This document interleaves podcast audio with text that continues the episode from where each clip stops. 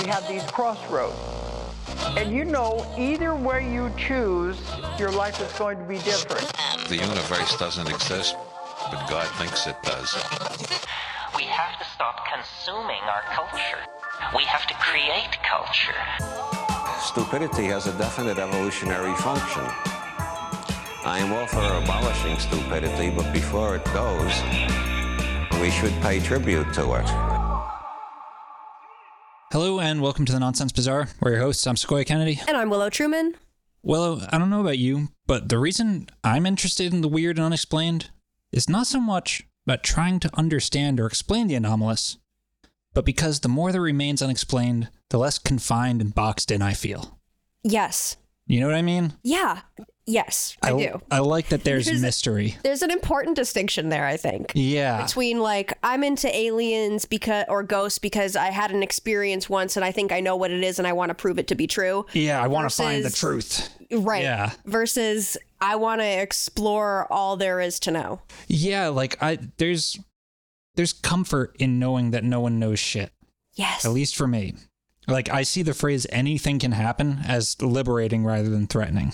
Because, you know, I'm a fucking pessimist and my predictions are often that things aren't going to be great. And I'm usually right. so if anything can happen, that means that good things can happen too. exactly. So the ability yeah, the ability of the world to like surprise me and laugh at my attempts to explain it, that, like, that's a good thing. We're talking today about a very well-known figure in the paranormal. Some might say the most well-known. I don't know too much. Well, he's so well known, in fact, that his name is a synonym for the study of unexplained anomalous phenomena. Fortean. I knew that. Yeah, we're talking about Charles Fort, who I have to admit I didn't really care about until recently. Because I had a misconception about what this walrus looking motherfucker was all about. I think, and I'm pretty sure I'm not alone in that. What was the misconception? Well, what do you know about Charles Fort? I know that he made that magazine. He didn't. I, okay, then I don't All know shit. right on. I literally know nothing. Okay, so like what everyone kind of knows about Charles Fort is that he, not everyone apparently is that he um he catal- he started cataloging anomalous events. Uh Fortean phenomena is strange anomalous stuff that defies High strangeness. more like fish falls and shit like that. Okay. What, so what Charles Fort did was in a series of four books, he just went on a tear of just like combining case after case after case of just strange things. He he was the first guy to catalog he cataloged the anomalous airships, you know, 30 30 years before airships were invented. Okay.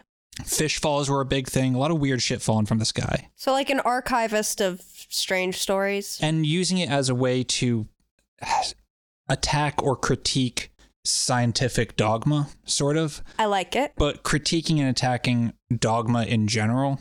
I like Um, it even more. Yeah, yeah, yeah, yeah. Like, I would like to make the case that Charles Fort belongs in the Nonsense Bazaar pantheon of tricksters alongside characters like Leo Taxil, Okay. more than just a the guy. He's known as the guy who invented the paranormal, mm-hmm. right? He, he created the genre of paranormal of of the supernatural and shit. Because the side of Charles Fort that I've never heard discussed before, and that might be because I haven't really looked, let's be honest, is that this dude was an artist. He was a writer. Like, first and foremost, he was a writer. He was an experimental artist who was trying to do something with his work. And that something wasn't about proving that fish falls were due to the super Sargasso Sea above our heads, above our atmosphere, or that the strange rains of meat in Kentucky, like I said, a lot of weird shit falling from the sky, was the flotsam that remained from an interstellar battle, or that Martians were shifting probability on Earth for their own ends with ray guns. The nature of the work he became famous for, four books published in the last decade or so of his life, starting with The Book of the Damned, was an insane and unassailable collection of events with sources that flew in the face of any and all explanations. Fort is now considered, considered to be the man who invented the field of the paranormal. To Fort, the extraordinary was actually ordinary, and in his time, he was an incredibly divisive figure. You either got it or you didn't. But even if you thought you got it, you probably didn't. Yes, he was satirizing the scientific dogmas of the early 20th century. Yes, he was satirizing religious dogmas and satirizing newspapers and writers and satirizing himself and genuinely collecting these types of stories and did genuinely believe a lot of what he wrote. But to focus in on any of these things is, I think, to miss the point. At the end of the day, Charles Fort was an artist trying to mind fuck the world and get paid a little bit for it. And he fucking rules. Yeah. And now I have included a large quote from the beginning of his uh, first book in this collection, The Book of the Damned. Oh boy. And it is, I put this quote here. It, that is exactly how it is written in the book with the weird line breaks and shit. Okay. Yeah. So, So this is for me. yes. Okay. By the damned, I mean the excluded. We shall have a procession of data that science has excluded. Battalions of the accursed, captained by pallid data that I have exhumed, will march. You'll read them, or they'll march. Some of them livid, and some of them fiery, and some of them rotten. Some of them are corpses, skeletons, mummies, twitching, tottering, animated by companions that have been damned alive. There are giants that will walk by though sound asleep. There are things that are theorems and things that are rags. They'll go by like Euclid, arm in arm with the spirit of anarchy. Here and there will flit little harlots. Many are clowns, but many are of the highest respectability. Some are assassins. There are pale stenches and gaunt superstitions and mere shadows and lively malices, whims and amiabilities, the naive and the pedantic and the bizarre and the grotesque and the sincere and the insincere, the profound and the puerile, a stab and a laugh, and the patiently folded hands of the hopeless propriety. The ultra respectable, but the condemned anyway. The aggregate appearance is of dignity and dissoluteness. The aggregate voice is a defiant prayer, but the spirit of the whole is processional. The power that has said to all these things that they are damned is dogmatic science. But they'll march. The little harlots will caper, and freaks will distract attention, and the clowns will break the rhythm of the whole with their buffooneries. But the solidity of the procession as a whole, the impressiveness of things that pass and pass and pass and keep on and keep on and keep on coming. The irresistibleness of things that neither threaten nor jeer nor defy, but arrange themselves in mass formations that pass and pass. Oh, Yeah, no, you're, you're, that pass and pass and keep on passing. So by the damned, I mean the excluded, but by the excluded, I mean that which will someday be the excluding, or everything that is won't be, and everything that isn't will be, but of course will be that which won't be. It is our expression that the flux between that which isn't and that which won't be, or the state that is commonly and absurdly called existence, is a rhythm of heavens and hells. That the damned won't stay damned. That salvation only precedes perdition. The inference is that someday our accursed tatterdemalions will be sleek angels. Then the sub inference is that some later day, back they'll go whence they came. so you see, it's not necessarily an easy read. Oh, I loved every moment of it. Right? I was Dude, I was good. imagining um the dream procession from uh, Paprika, where it's like this this parade, this carnival of, of things Uh, yeah. in the dream world, like crashing into the real world. yeah, yeah, yeah. yeah, dude. Yeah. It's fucking sick. I love I yeah, dude. I, I feel like I just read a manifesto. Yeah, dude, dude is trying to fuck you up. Like that was just so clear to me as soon as I started reading the Book of the Damned. Like, but there's been enough retellings of the cases that Fort covered and the anomalies themselves. We're gonna talk about the fella. Who was this dude who invented the paranormal, quote unquote? The guy who wrote that shit Yeah, that I just read? yeah, Yeah, I'm interested in it. exactly. Why does he look like Teddy Roosevelt? Let's do what we do: pull a tarot card and then learn about Mr. Charles Fort. Wonderful. The thing is, Charles Fort's kind of a boring, eccentric guy. Well, we'll see. We'll see. He's a real sweetheart. Yeah, I like him a lot. fuck yeah. What an inspiration. I know. It's so funny that like H.G. Wells and uh, H.L. Mencken fucking hated Charles Fort. like his biggest booster was a, a writer named Theodore Dreiser, who was like often pilloried um, with obscenity laws and shit, and like Ah, nice. The star. I love it. Yeah, hell yeah. Hell yeah. Oh, that's super relevant. That's a really awesome card for Charles Fort, actually. Like, that's fantastic. Okay, yeah, the star. Uh, we will talk about that at the end. What a nice card.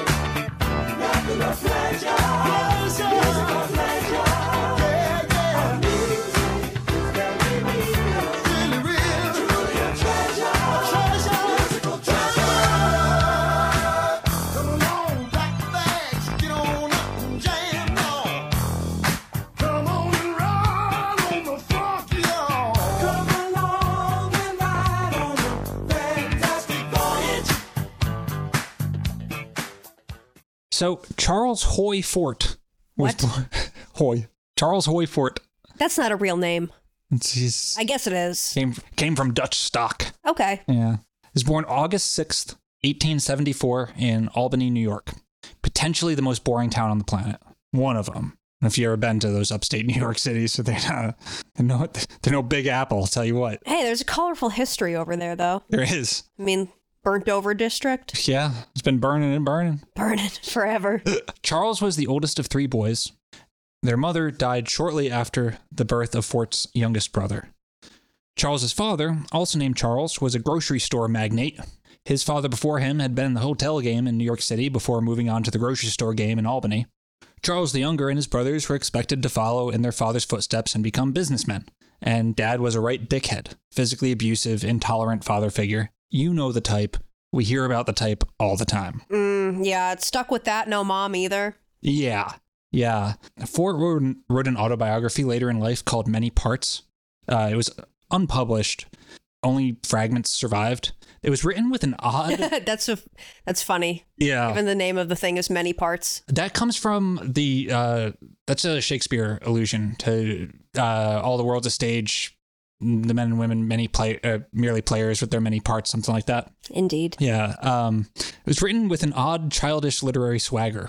Fort wrote in the first person plural, like referring to himself as we. We. Yeah. Throughout, Charles was we. His next brother, Raymond, was the other kid. Clarence, the youngest, was the little kid. And his father was always referred to as they, which is odd. Uh, there's a quote below.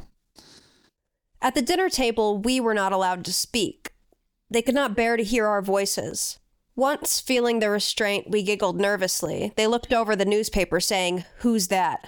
The little kid started to tell. He kept quiet. The other kid answered that he had heard nothing. We said, I did it. Mrs. Larson would have told anyway. We wanted credit for truthfulness. Go upstairs, we rising slowly, eating pie as we rose, we going up inch by inch, pie going down inch by inch. Couldn't bear to leave that pie. and this was defiance to them.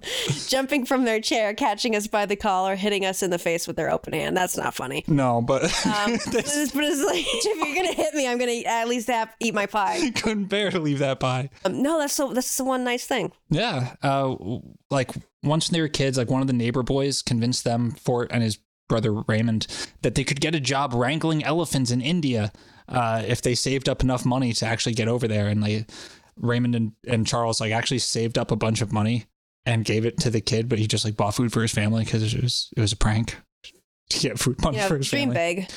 point is they wanted out of albany and out of their father's house and the longing for something greater was like always with charles he wrote We almost liked Sunday school, especially as there were some very good books in the library. Religion as an emotion was strong in us, though quite as strong was a resisting of this emotion.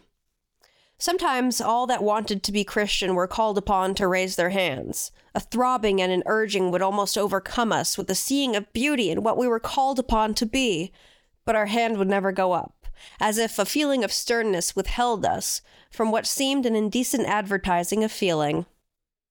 his distrust of science as taught was also stoked from a young age writing There seemed to be something wrong about every experiment. Professor demonstrating that in a vacuum a bullet and a feather fall at equal speed, the bullet falling first. Teaching us that gray, that black is the absence of color and white is all colors, mixing colors, producing a brownish gray, putting a black cloth and a white cloth out in the sun on windowsill snow. As black absorbs heat, the black cloth should sink in the snow. White cloth making a decided impression, black cloth not a trace that it had been there. Very hard to teach truths when truth won't come out right. and charles also started collecting things as a boy at this point it was stamps then it was paper soldiers later it would be fragments of imagery hastily scrawled on paper and later still it would be unexplained phenomena And even collecting stamps, remember this is the 1800s, each one of those stamps came from somewhere else. Right. It's a faraway place where everything is different. Young Charles dreamt of, of achieving great things. Uh, quote, something that seemed wondrous and better and meant for us, end quote. Mostly he was anxious to be grown up with all the vague dreams and specific obsessions that entailed. relatable. I feel like when I was a kid, I could not wait to be an adult, and now that I'm an adult, I just want to be like a kid again. Oh, that was wicked. Yeah, that was super Charles Fort. He wrote, But someday we'd be a man, looking forward to that far distant 21st birthday. Then we could have all the chili sauce that we should want. We had some sort of an idea of a chili sauce spree, celebrating with our friends, opening bottle after bottle, awful debauchery, more bottles. On our 21st birthday, there should be little heard but the popping of chili sauce. no, oh, I get that. When, I, when I was a kid, I was like, man, I can't wait to drive so I could like go to McDonald's whenever I want. Yeah, yeah, yeah, exactly. also, like, I'm a hot sauce guy. Like, I love my my fucking weird boutique hot sauces. Yes. All the chili sauce you want. Hell yeah. And you can eat it whenever you want. Awful debauchery. More bottles. So naughty, Charles. I fucking love it so much. Him and his brother were getting it. They got into trouble quite a lot. And during one of their pranks, uh, Charles accidentally burned a fence in the back garden. His father wanted him to answer for his crimes, but by now Charles had become completely numb to his punishments. He wrote, Why do you do these bad things? Just for fun. Our stiff body was there. We were somewhere else, or had ceased to exist. Ah, that disassociation, though. Yeah. Now tell me, try to think and don't be afraid. Why do you do these bad things? Our lips formed just for fun. They struck us savagely. Blood gushed from our nose. Then we were there. Said Mrs. Larson, Toddy's nose bleeds so readily. They went away, but we were there. A wild, mad we. Running up the stairs, blood all over, running into the spare room, throwing ourselves upon the bed, rubbing our nose all over the counterpane. A dirty, groveling little beast, crazed to get even, and doing damage was the only way to get even. Rubbing our nose on the lace curtains, making the room a horror room. Gurgling hysterically, and then just sodden, not caring what should be done with us. In fact, wishing they would kill us, for suicide had been in our mind from the earliest days, trying a sharp rap on our nose to renew the supply, for the truth that is for the truth is that nose bleeding was an ailment of ours. Jesus. Um, Jesus is right. Yeah, right? Yikes. Uh, Yeah. So I'm like I'm sad that that's his childhood, but like you will find that some of the most resilient, amazing people were just totally fucked in their their childhoods. Oh, yeah. Absolutely. 100%. Trauma up the yin yang. Yeah, yeah, yeah. Well, yeah, 100%. And Charles Fort was a generally incredibly shy and soft-spoken. Not just growing up, but throughout his whole his whole life. Like in person, he was a very soft-spoken, shy dude. But growing up, he was this was especially true around girls. However, when Charles was 13, he met a young lady named Anna Filling, 4 years his senior, so 17. Okay, Miss Cougar. Yeah, Anna was fascinated with Charles's 17 Yeah, right. but like kind of though, you know. 17 and 13? Yeah. Like I can't.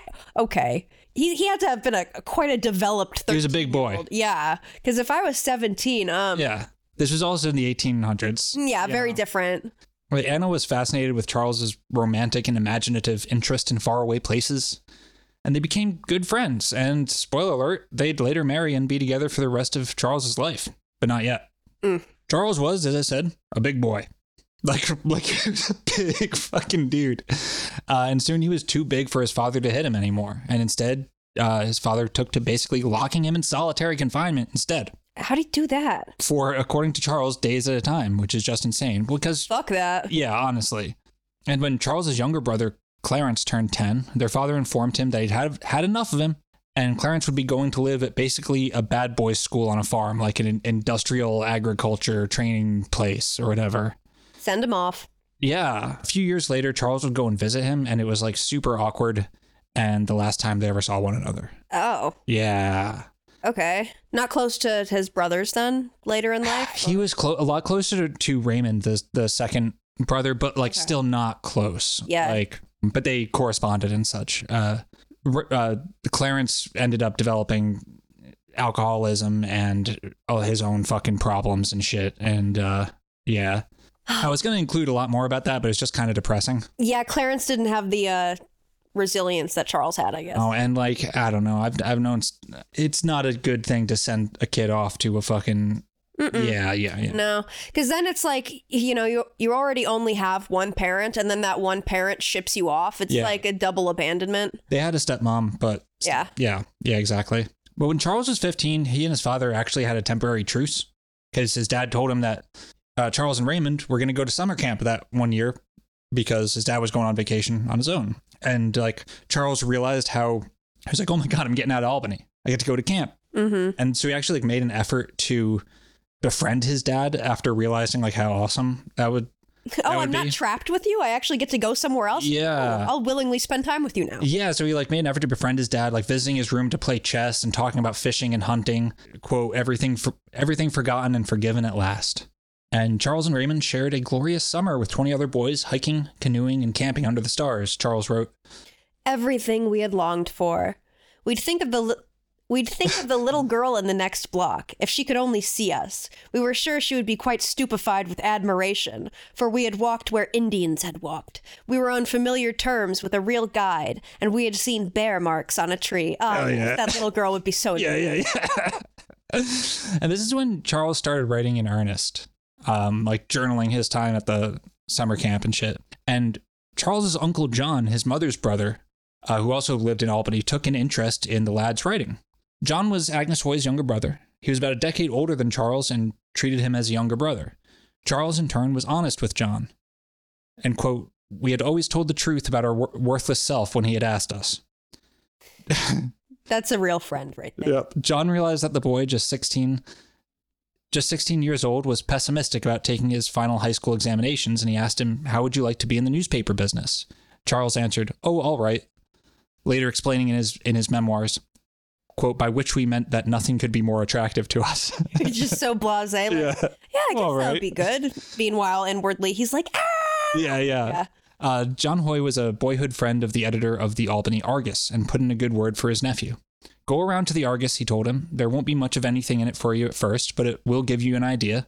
And someday we may get you down to New York. Just keep your rubbers on and you'll not slip up. The first problem that Charles encountered was that his handwriting was completely illegible. And this is in a time where you handwrote things and mm. handed them off, which I sympathize with. Have I ever told you about my how my handwriting was so bad that they- they made me use this fucking big special typing computer? Wound. no. really? Oh yeah, dude. Wow. Yeah, yeah, yeah. The wounds run deep. But Charles would end up with essentially two different handwriting styles one big and curvy to be read professionally, and another an indecipherable, scrawled fucking mess that his friends and confidants would catch the butt end of. But Charles took to reporting with his usual obsessiveness. He would eaves.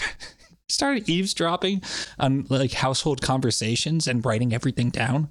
Just everything, like his stepmom or the like maid Collecting would say. info, Yeah, data Uh, collection. just constantly scrawling bits of gossip like and this bothered everyone around him yeah, it would bother me. yes Actually, I mean, yeah, it would. Yeah. But even though I know that it's happening in real time. just that giant bear sitting next to you yes. we're gonna keep referencing that bear people are gonna know what the fuck we're talking about There's a big bear next to there's a giant fucking teddy bear on the couch next to her that is just there every time we record and by giant i mean it's bigger than her Yes. it's fucking huge just imagine that fucking teddy bear is young charles fort Just crawling around the house with his little notepad. just sitting there this giant quiet boy just writing down everything anyone was saying it was unnerving Yes.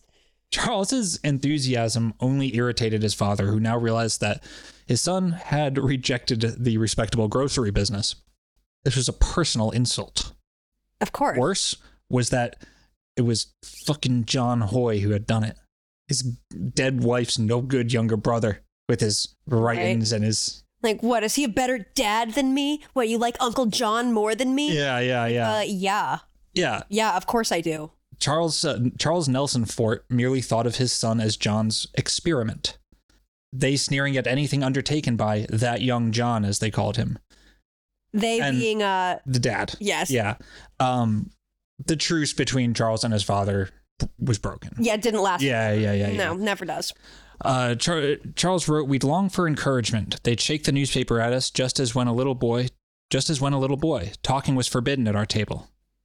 And- What is the. See, that pisses me Uh, off. me too, dude. What's I the point of it. sitting at the table for dinner together if nobody's allowed to talk? Honestly, Just go in your room and eat, eat with your book. I then, don't, I don't get it. You know? Yeah. Like, why even do that? Yeah, and so Charles was like almost an adult. But he could not speak while at the table while his father quietly read the Argus, the paper that Charles had been writing for all day. Man, Yeah. Eventually, uh, Charles received his own beat, his own reporting beat, covering the surrogate court for the Argus, which isn't very interesting. But the point is that Charles, now 17, was actually on his way to a career as being a writer. yeah, which must have been really meaningful for him because it probably Truly. felt like at home nothing he said out loud mattered. Right. No- nothing he tried to express or say yeah. Yeah. Yeah. Yeah. Yeah. like was listened to. So, but what could he do? He could write. yeah. And he was getting like professional validation and all this shit. Right. Of course, the peace with his father had been short-lived, and every and eventually Charles was kicked out of the house after being denied a piece of cake at dinner. Uh, the rest of the table was not denied a piece of cake. Charles couldn't have a piece of cake. Charles grabbed said piece of cake.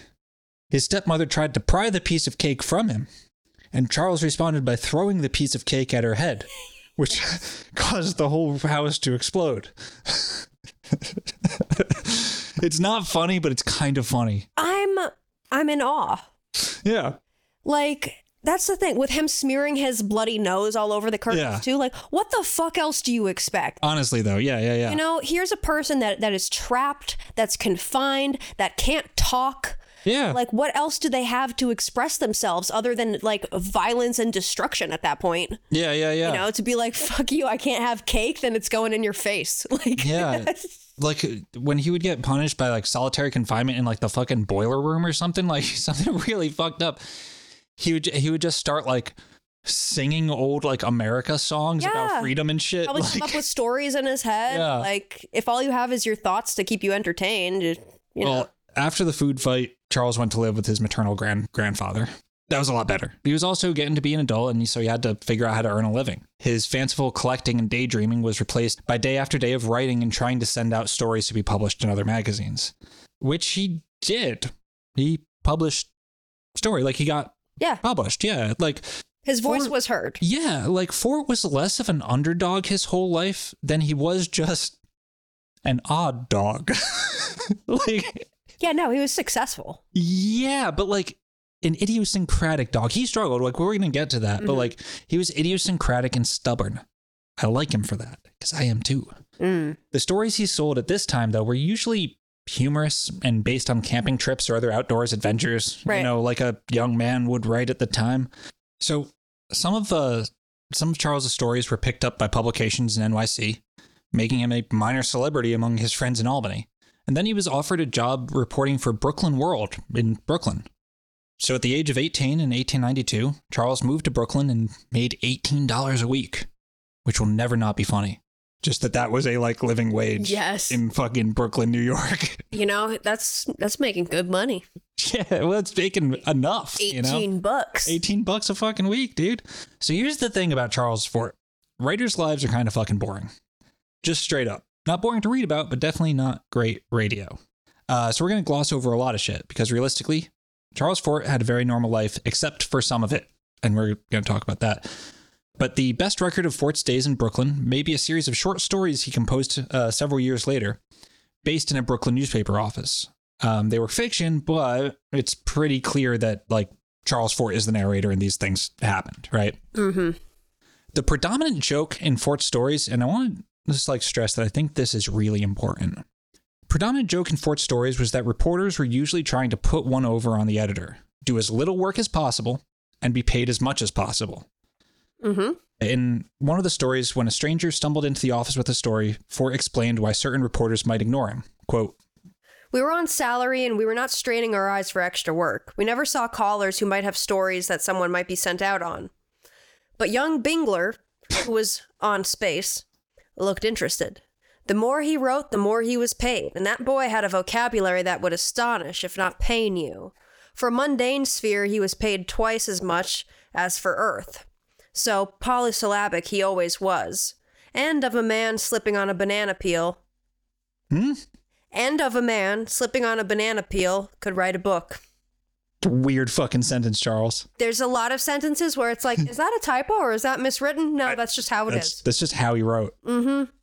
A generous young fellow, but space writing makes one so mean that he had been known to turn Smith into Smithers for three more letters. you can figure out that gain yourself. 1600 words to the column, and for a column, four dollars and a half. According to Fort, dramatic criticism in Brooklyn, like the art scene, uh, invited indolence. He wrote, I learned that every female inhabitant of Brooklyn was an amateur actress, and every male inhabitant sang in a male quartet. Everybody in Brooklyn belonged to a lodge of some kind, and every lodge gave a theatrical performance when it had no one to initiate and had nothing else to do. In small theaters and large halls and small halls and every kind of hall, this vice broke out. We were pestered with it. Gilt edged cards with cupids or masks on them came in every mail, and most of our night assignments were theatrical performances. For hopeless actresses and hopeless tenors would buy many copies of the newspaper with their names in it to send throughout the country to everyone they had ever known. When programs were sent, we would not bother to go home. We would not bother to go to a performance, but would just make a list of the participants and write our criticisms at home. It is very easy to be a dramatic critic. Start with the first name on a program and write creditable rendition after it. Go on with lifelike interpretation. And tack on to someone else dramatic intensity. When we had nothing else to do, we wrote out a dozen criticisms in advance and then filled it in with the names from night to night. That's savage. That's really funny. "Yeah, right." like that's that's not very nice to the actresses, No. but that's funny as fuck. Yeah. Uh, when asked to report on a minister's sermon, uh, Fort's narrator admits, We wrote our own.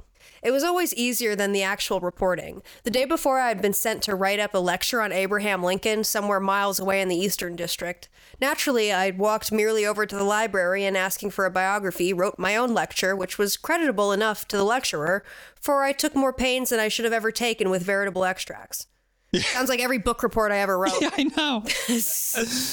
um, in 1893, he and two friends started their own paper, the Woodhaven Independent. In reality, it disappeared after a couple months, but would show up later in Fort stories as the paper where the laziest and most deceptive of all reporters worked. Ooh. yeah. Writing to a friend, Fort later complained that he had that he'd have been a real success by 25 if some force hadn't gotten hold of him. That force was Fort's own romanticism. Growing up, Fort's sense of the picturesque was oddly analytical. This is according to uh, Jim Steinmeyer. It seemed that the notion of having adventures, the process, was much more important than the actual adventures. In many parts, he described his feelings floundering in the snow, staggering and fighting, calling to the other other small boys, "Come back, ye cowards!" Very much liking the ye. It seemed as it seemed as if right out of a storybook. Crying things we had read, our mind filled with much reading, but it was not courage, it was our joy in the picturesque, we seeing gallantry and romance in our defiance, and we had a mania to fight with larger boys, because of the glory that would come to us if we should triumph. Everything's like a story in Yeah. his mind. Yeah, he loves it. Yeah. Also, that friend. Oh, he complained himself that he he would have been a real success by 25. Yeah. Like, bro, you did fine. You did fine. You did yeah, great. yeah, yeah, yeah, yeah. For real You though. did fantastic. You started a newspaper. You're right in Brooklyn. You you're fucking- started a, a fucking. You don't even know what you started, man. Well, not yet. Not yet. He hadn't started anything yet. He Yes. was just a he was just a fella. Little did he know. yeah, at this point he didn't know it shit. Uh, after two years working as a reporter in New York City, Fort feared that he'd reached his limit as a writer. He'd been confined to a small world of experiences in Brooklyn or Woodhaven. He later wrote of this time, I became a newspaper reporter, and instead of collecting idealists' bodies in morgues, Sunday school children parading in Brooklyn, green goods men and convicts in jail, I arranged my experiences. I pottered over them quite as I had over birds' eggs and minerals and insects. He realized that real writers drew on experience, their own experience, that faraway places, exotic people, and unexpected ad- adventures, all this shit. He didn't have that capital, No, he was locked in the boiler room. but he was pulling $25 a month from his inheritance and uh, left to him by his grandfather. So, So go travel, buddy. Charles Fort arranged a system whereby he could get that money sent to various places around the country, and his ass set off on an adventure. Just fucking rambling. God bless. All of this to accumulate an experience and knowledge of life that would fit me to become a writer. I want wanted to know cowboys and day laborers, sailors, queer boarding house people, clerks, sea captains, vagabonds, everybody. I would get together a vast capital of impressions of life and then invest it. He went to Richmond, intrigued with the remnants of the sweet antebellum sensibilities, which seemed so foreign to a feller from New York. He watched a guard barking orders at a chain gang on the side of the road, a series of workers, quote, linked like zebra sausages. Fort befriended traveling salesmen and hobos inquiring about where they were going, deciding at the spur of the moment to join them. Farther south to Jacksonville, Florida, then over to the coast to enjoy the sunshine and sand in Tampa, watching pelicans fly in wide circles over the beach. He slept in train yards, improvised meals with cans of corned beef around a campfire, pocketed sandwiches to accompany his nickel beer. He became adept at living on pennies a day, making it a point to be interested in everything and anyone. He went up to Mobile, Alabama, meeting two young photographic salesmen who had been abandoned on the road by their boss. What a grand adventure. Dude, it's he literally only just started. just gliding around Dude, just the, the country. just- Jumping trains and shit. Fucking several months into this adventure with these two photographic salesmen, he's down to his last 15 cents. He knew he had 25 bucks waiting for him in New Orleans, if only he could get there. So he jumped aboard a nighttime freight train headed to Louisiana. On the catwalk along the tops of the cars, clattering through the warm swamps, Fort dreamily admired the scenery, quote, black night and the yellow swath of the headlight, glimpses of the Gulf surf in long white lines, the fluttering of hanging moss on the trees around us. Woo! You know, That's sitting on top of a train. Yeah, he uh, they, he had to jump off that train, like him and the two uh, hobos he was with, because like the uh, train inspector found him.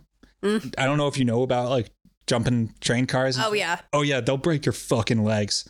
This dude seemed to be really uh, friendly and was like, their buddy until they were almost at New Orleans, and he was like, "You're gonna work in a chain gang now." No and so they just fucking jumped off and ran away. For six dollars, he was able to travel up the Mississippi on a slow riverboat up to Louisville. But he felt guilty for such extrav- extravagance and economized in Louisville again, fishing for his dinner, sleeping under the stars in the shipyard.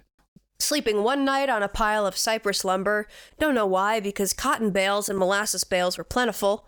Awakened away in the night by a nibbling feeling at my ankles. A roustabout, trying to steal the shoes from my feet. so what happens when you sleep on a pile of cypress lumber. Yeah. Uh, next, uh, next paragraph is also cool.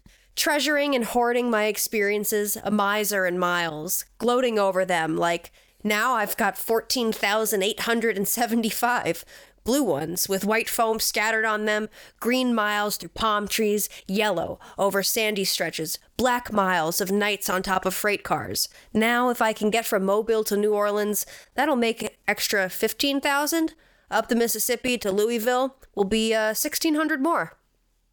Just collecting them miles. Then his ass went to England for a while, bummed around there, then returned to Brooklyn in September of 1894. Was that the end of his grand adventure? Fuck no. The wanderlust hit him again. He went north to Nova Scotia, working odd jobs as odd jobs as a day laborer, a fisherman, etc. Then back to England before buying what he thought was a ticket to South America, but it turned out to be a ticket to South Africa. So he went to South Africa. Yeah, sure. And this, on the journey south, stopping at Tenerife and St. Helena, which he fondly recalled from history books. Not only where Napoleon had been, but an African island where coconuts, dates, olives, and bananas grow wild, just like the pictures in the geographies. The things I was seeing. The mania and the sensuous abandon of it. Doing not another thing in the world but storing away experiences and impressions. I, I love that he's just like, because he's a collector, right? Yeah. When he was a kid, he would collect shit. Now he's just collecting experiences. Yeah, yeah, as yeah. many as he can get. Yeah, it's fucking wild, dude. Yeah. I love it so much. He he must have remained in South Africa for months, and this time in South Africa, not only was Cape Town a thriving metropolis, but the uh, country also crackled with the dangerous conflict of British imperialism and the Transvaal Republic.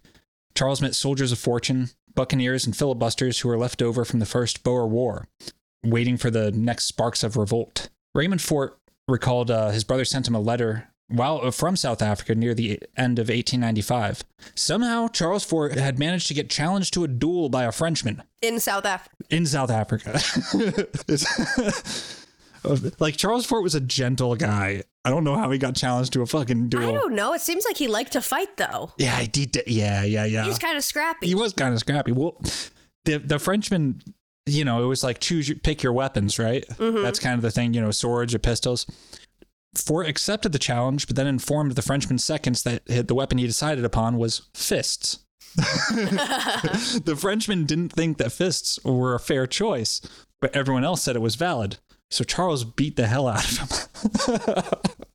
he just like he just he straight up just beat the beat the shit out of this guy. I mean, that's better than like what a gun duel. yeah, right. Because then what? what you just shoot each other? Well, that's the little Frenchman shoots the big American. Yeah. You know?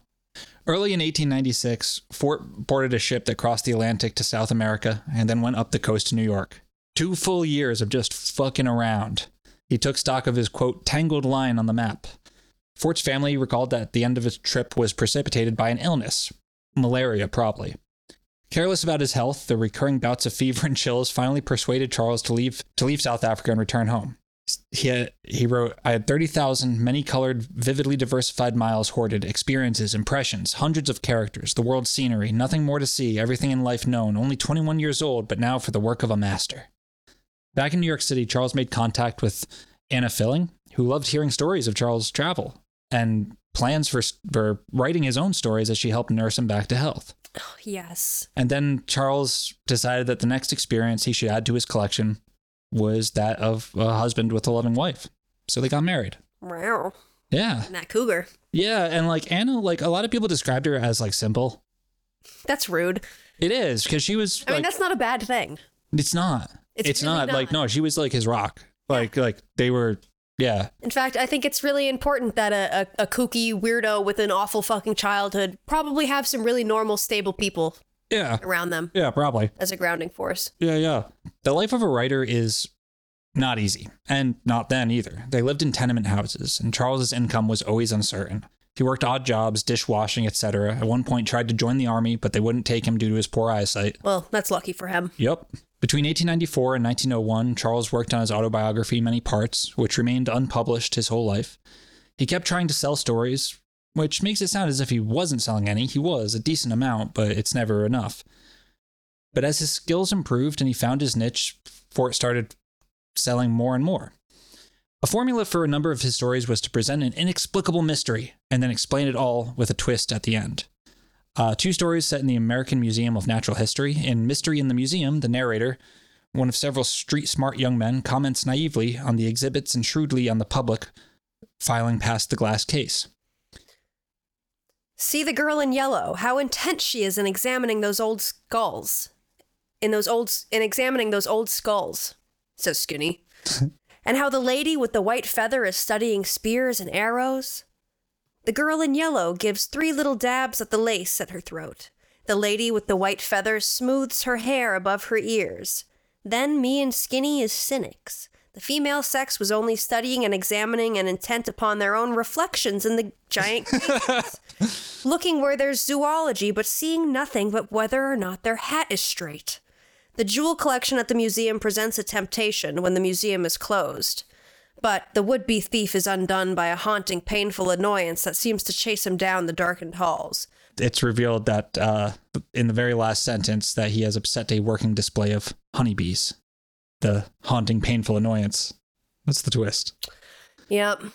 The hive mind. It's very fucking dreamlike and like uh visual even even then you know what i mean? Like Yes. there's like this, that's what i mean like this dude was a writer. He really loved words and he became known as a writer for his honest and character rich studies of people in tenement buildings the underclass of new york city. His dialogue was fantastic. His descriptions were second to none. Eventually, he caught the attention of Theodore Dreiser, a writer who was often in the hot seat for allegations of profanity and indecency. Dreiser had published his novel Sister Carrie in 1900, which was celebrated for its brutal and honest portrayal of life and honest portrayal of sexuality. The novel and Dreiser were pilloried for the same reasons. Fort and Dreiser would become weird compatriots for the rest of Fort's life, with Dreiser being Fort's biggest proponent and booster. Cool. Yeah, yeah, yeah. If you're more interested to our listeners in the history of obscenity law, profanity, how that that shit Yeah, is yeah, yeah. in court, we have a whole episode about that. Yeah, we released it um like yeah, like 10 months last last winter. We did one of those one of those I, I sometimes I don't know how to talk, you know. This is fine. I often don't. Yeah. Dreiser later recalled of Fort's work. I had been in contact with the slums and every other phase of New York for that matter for years. The regions, the characters, the incidents that Fort's stories concerned were things I had observed, but from a different angle. These were essentially my streets, my docks, my loafers, my failures, yet nonetheless, here they were set forth in an entirely new light. These were almost lovingly dealt with, and so understandingly. All the little social and emotional and financial problems as intimately set forth as though the people themselves were talking. Here was the sunlight, rain, clouds of dust, and the smoke of tugs blackening the housewives' wash. The noises and smells natural to the crowded, violent life he was describing. And as I read, I wished that I had been with this man when he was loafing and meditating over these trivial and yet enticing lives. Yeah, that's that's the mark of a good writer. Yeah, yeah, yeah. Like painting a scene of just like I don't know the the shitty towny bar. Yeah. and making it seem magical. Yeah, yeah, yeah. You know? Absolutely. Ab- fucking absolutely. And so like Theodore Dreiser tried to get in touch with Fort and like I gotta fucking meet this guy. you know, I, I have I have to work with him. and when Fort finally accepted Dreiser's invitation to meet him, uh, Dreiser describes it like this. and a figure, almost a duplicate of Oliver Hardy of Laurel and Hardy, now came briskly forward. To this day, when I see Hardy, I see Fort as he was then. That unctuous, ingratiating mood, those unwieldy, deferential, twittery mannerisms were Fort's then. he stood with his hat in his hand and said, Ah, you wrote me, I believe. I am Charles Fort. And with the tone of his voice added to all else, I knew I liked him, and that I would like him, and that somehow he was the embodiment of the charming thing that I had read. I when I read that, that the twittery mannerisms, he's just like, uh, yes, I can imagine it. Uh, he continues. I asked him to sit down. We began an inquiry into his affairs solely because I was intrigued. At first, his replies were almost inconsequential. Yes, he was interested in short story writing, yet he thought he might do something I might be interested in. Maybe not. Anyhow, he thought he didn't want to waste my time, so he brought a couple of things with him. He fished in a rather outstanding coat pocket in which he usually kept his fists and produced two short stories, written on undersized sheets of paper in a faded yellowish tint. He said shyly that I might look these over, and if they didn't interest me, he might try something else. I tried to keep him in the office and talk some more, but as I decided afterward, he was too nervous and shy to stay, and he made his way out. Here's my stories. He just pulls out from his fucking pockets. One of Fort's recurring characters was a, an especially shady newspaperman who told tall tales named Freihausen, So it's himself. perhaps, or someone he worked with. Yeah. When Freihausen is given an assignment to find some interesting Sunday story down at the docks, of course he returns with a whopper, a story about a squatter's colony. I've gotten descriptions of odd houses pieced together with old doors and roof tin. There's a cave dweller in it, and the other characters are great. There's the old woman with the 17 goats and the one legged sailor, and not a word of it is true. I just went to Jennings and shot pool and came back to write the first thing I could think of. Yes. Fort was a collector, and in this stage in his life, he had begun assembling also a collection of scraps of imagery. I think this is so fucking cool. It's it's wild. He would just describe things as he observed them and put the scraps of paper into this array of pasteboard boxes simulating pigeonholes, like dozens of boxes. So he just had these small scraps of paper with just these fragments of imagery co- uh, uh, cataloged in this like wall of boxes. They, I love it. yeah, like uh, here's a here's uh, an assortment of them. So these are like an example of the image. This was just like boxes. yeah, these are like three of like twenty thousand uh, fucking scraps of just fragments. Workmen unloading a shipment of fruit. Watermelons were undulating in a green streak from a cart to the rear of Leonidas Marcy's store. Men in a line caught melons with a sharp slap on each side, and turned just in time to catch another, with catching and throwing in one motion. That's one. A frowsy landlord, face splattered with red spots, face spattered with red spots, as if every one thousandth drink had rung up and registered itself there.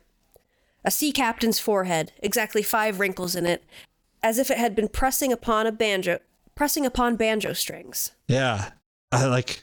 It's just I. It's just so cool. Like I want to do that. just describe things, write them down, just file it away. yes. Maybe the strangest of Fort's short stories was called A Radical Corpuscle. It's about a white blood cell that pauses in, a, in the artery long enough to deliver a philosophical rant about the universe, the man they inhabit, and the purpose in life. Uh, How do you pronounce that? Lu- leukocytes? yes. Fellow leukocytes, do you know why we are placed here in this man? To get all we can out of it, answered a sleek, shiny corpuscle. The others laughed good naturedly, agreeing that this was their sole reason for being. The agitator, leukocyte, argues that the man calls his own world the earth. He is a white corpuscle to the earth. He says the moon causes the tide. Perhaps. Then the moon is the earth's heart. The crowd shuts him down, rejecting his philosophy. He says we were made for the man? Jeered the few leucocytes who gave the distasteful doctrine another thought. But we know, we have every reason to know, that this man was made for us. Dreiser encouraged Fort to write a novel, saying it needed to be his next move. Despite Fort's apparent confidence on paper, he was anything but in real life and was intensely hard on himself. Yeah, this poor schmuck trying to crank out an actual novel-sized piece. of Yeah, right. Like I feel like he excelled in in scraps, and almost like um Burroughs cut up. Yeah, method. yeah, yeah, yeah. That's what it reminds me of. How he has just these boxes of fragments. Yeah, it's almost like he thought too big for a novel. Mm-hmm. You know what I mean? Right. Yeah. Like a novel is, yeah, like It calls for almost like a linear narrative, like story, whereas Charles was more about many parts. You know. Yeah, and all I mean he he wrote a novel that was apparently when he did he well we'll get to it, but like I in a lot of ways I think a lot of his writing was just ahead of his time. Yep. He tried to be really experimental with things and people just weren't ready for it, but people like Theodore Dreiser fucking loved all of it. Yeah. Um Yeah, but he and by 1906 he and Anna were desperately poor. Uh Fort wrote in his journal Have not been paid for one story since May. Have two dollars left. Watson's has cheated me out of a hundred and fifty-five dollars. Dreiser has sent back two articles he told me he would buy. One even advertised to appear in his next number. Dreiser had no idea how poor the forts were. And if he had, I, I'm sure he would have Yeah. helped out. like one day in 1907 dreiser realized he hadn't heard from fort in a while um he went looking for him and managed to like just by asking people track track down the fort's address uh, at 32 charles and annie were living in a terrible shabby tenement dirt fucking poor and dreiser was like beyond shocked he mostly i didn't know about, about as much about his friend as he thought Damn, Like, bitch, you live like this? Basically, yeah, exactly. Um, the problem was writer's block and a desire to finish his novel. Hence, Fort hadn't sold any stories in a long time. I gotta finish my novel. Yeah, uh, the novel, which was eventually completed, though with many massive revisions requested by Dreiser, was called The Outcast Manufacturers. It's it's about a fella that runs what's basically a drop shipping company out of a tenement building, and then who has to like eventually tries to like go honest and like gets this job as like a laborer doing all this like actual working and shit, and it and and ends up back in the tenement selling a mail order personal development course, happy as a clam. Like Wow. Yeah, like this dude's just like running a scam, goes, tries to get honest, fucking works his ass off, hates it, ends up just back and like selling a how to how to better yourself course out of the same Realized should have stuck to scamming. The Outcast manufacturers didn't earn a second printing, and Fort couldn't have profited more than hundred dollars from the work. I love that name though. That that would be a Right? great publishing company name. Honestly. However, an inheritance that, although designed completely to fuck over Charles and Charles specifically, did provide him with enough money to survive. And it meant that his ass wasn't out on the streets now that he was neither a reporter nor a short story writer. By 1912, Charles Fort's father had died, and Fort was no closer to writing a second novel. He wrote in his journal I am now I am now occupied with style. Figures. Know now the value of a figure lies in making a vivid picture. And to do this all and to do this, all that is required is the right word. Years ago I read of Stevenson's delight and search for the master word. I've been advised then, but I might have been advised then, but value of such a tip could not be until I was ready for it. What is the novel's reason for being? To entertain? Then the form of a novel cannot express entertainingness, but be the instrument itself. Therefore, the form of a novel should should all be subservient to its climax, troubles, distracted. Reading the above, I return that philosophy is the reason for being. Climax is the form's reason for being. Well, then, it seems that there is light, right here, upon my troubles. I've been trying to start my new book. Impossible.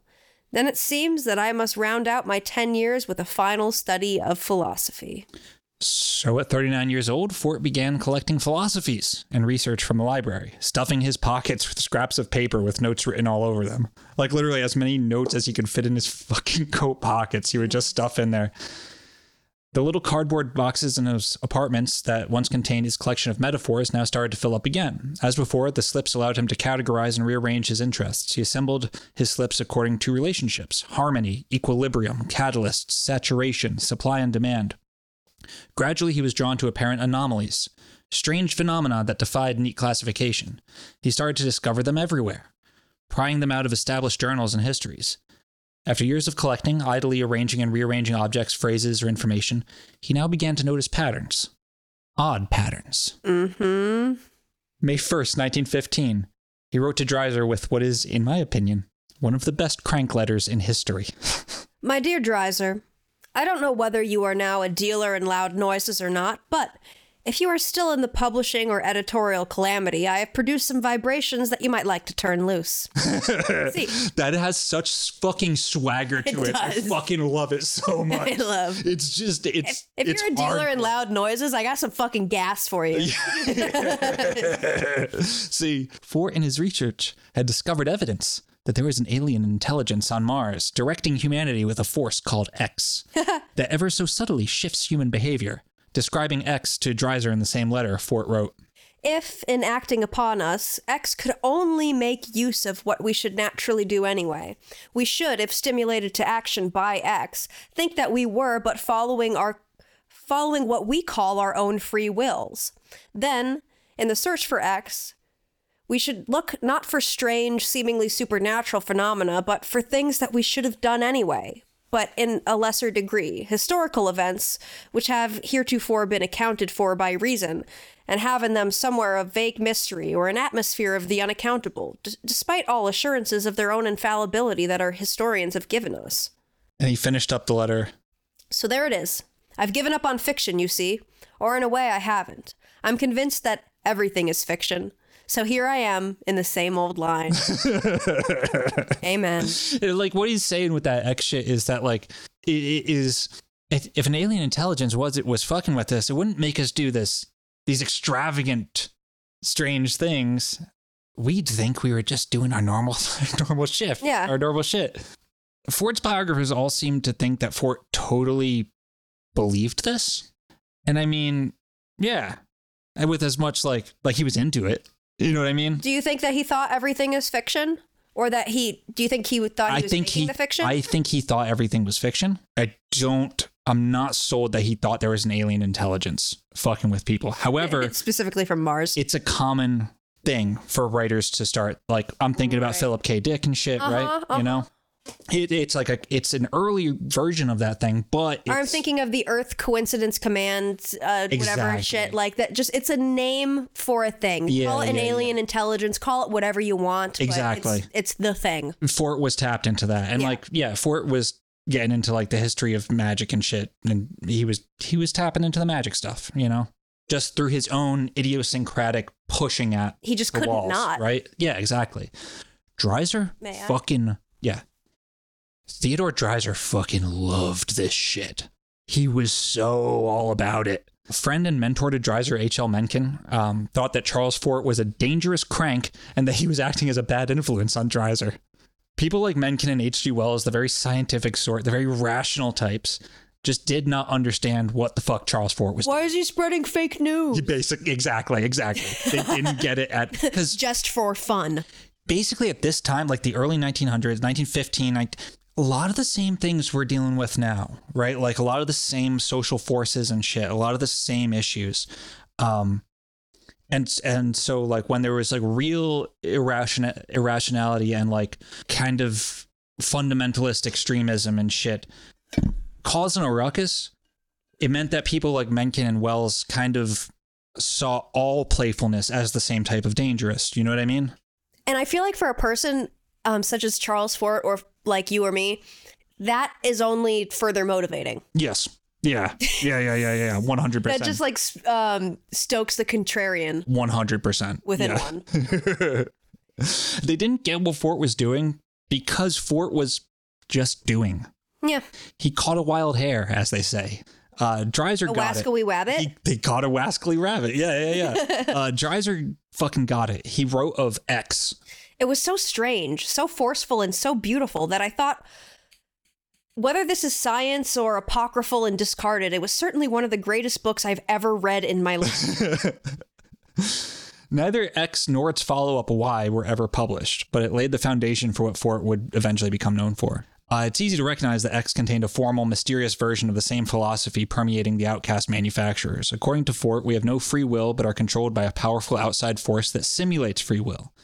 It was echoed in his own feelings of powerlessness, the inability, quote, to do things I feel I ought to do that Fort felt in his everyday life, which was what was significant was Fort's expression that this force, the equivalent of a godlike all creating power, was evil and dangerous. The ending of the book promised little hope. Quote, Our goal is the nothingness of a nirvana like state of mechanistic unconsciousness, in which there is neither happiness nor unhappiness. Have you ever read any books by Commander X? No. I'm just going to leave that there and not say anything more. All right. Yeah, word. The follow up, Y, was all about the idea that X has a complementary force called Y that is acting upon the Earth.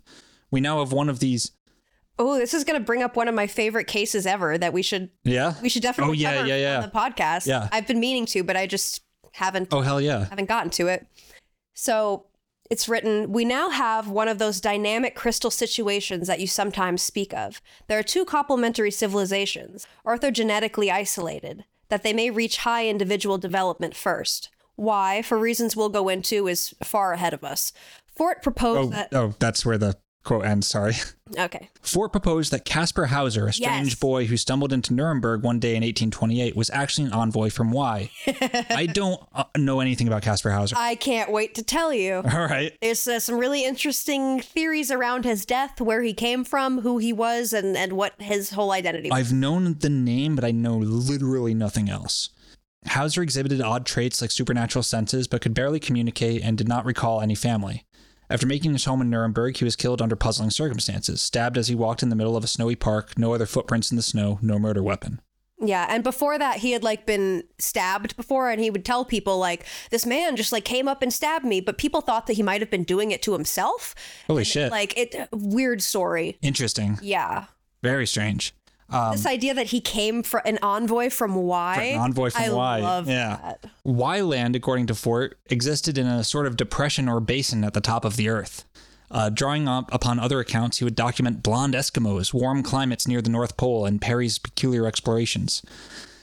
John C. Symmes' early 19th century theory of a hollow earth was, according to Fort, worthless. but Symmes had amassed a great deal of interesting data. Fort explained to Dreiser, Then comes our own evidence. I have had time only to start collecting this, but already have some. Fort made assumptions based on the rotation of the Earth and the way the heavy metals separated. Why, why was a land with a mountain of gold but no iron? And their civilization was based on an iron standard. Yeah, women come from Venus, men come from Mars. Yeah. The climax of the book the climax of the book would mix Fort's peculiar scientific theories with a thrilling treasure hunt. He wrote, Final overcoming of the physical barriers of the Arctic by adventurous aeronauts. Frenzy. Final giving up on all attempts to amass fortunes. Merging of the two races. No other forces then interfering. So adjustment to X. Nirvana. Kismet. Amen. X and Y were both extremely hard to sell. And by extremely, I mean impossible. He couldn't People sell weren't- them. weren't- No. F- Fort wrote Dreiser a five page pitch for a film. A film version of X that had all these common tropes we see now. Like here's a here's a fucking uh, excerpt. Then there's a war. The battleground is in Egypt. A battle is about to be fought near the pyramids. Camp scenes, soldiers revolting against war, some of them fearful because an officer has overheard them. He feels the same way. Opposing armies and the pyramids. The battle can't begin.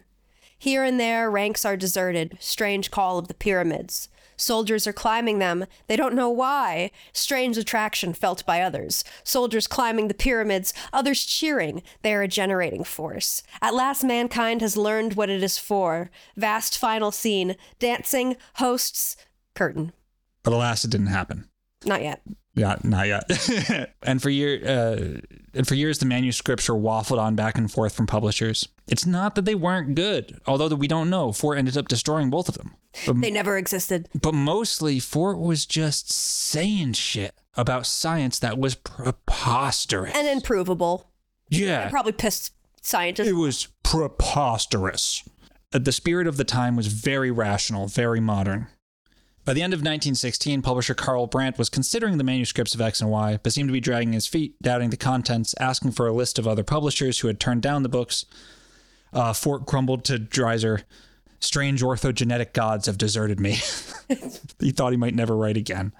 Yet in 1918, Fort wrote to Dreiser, I have discovered Z. Oh my god. the secret third thing. yes. A year of compliments and criticisms on X and Y convinced him that his evidence in those books was stranger and more phenomenal than the accounts of ghosts that rapped on tables or moaned in Victorian parlors. Fort discovered it wasn't merely houses that were haunted, but reality itself. Yes. Yeah. Our textbooks are haunted. Our sciences and understandings are haunted. He later explained his process.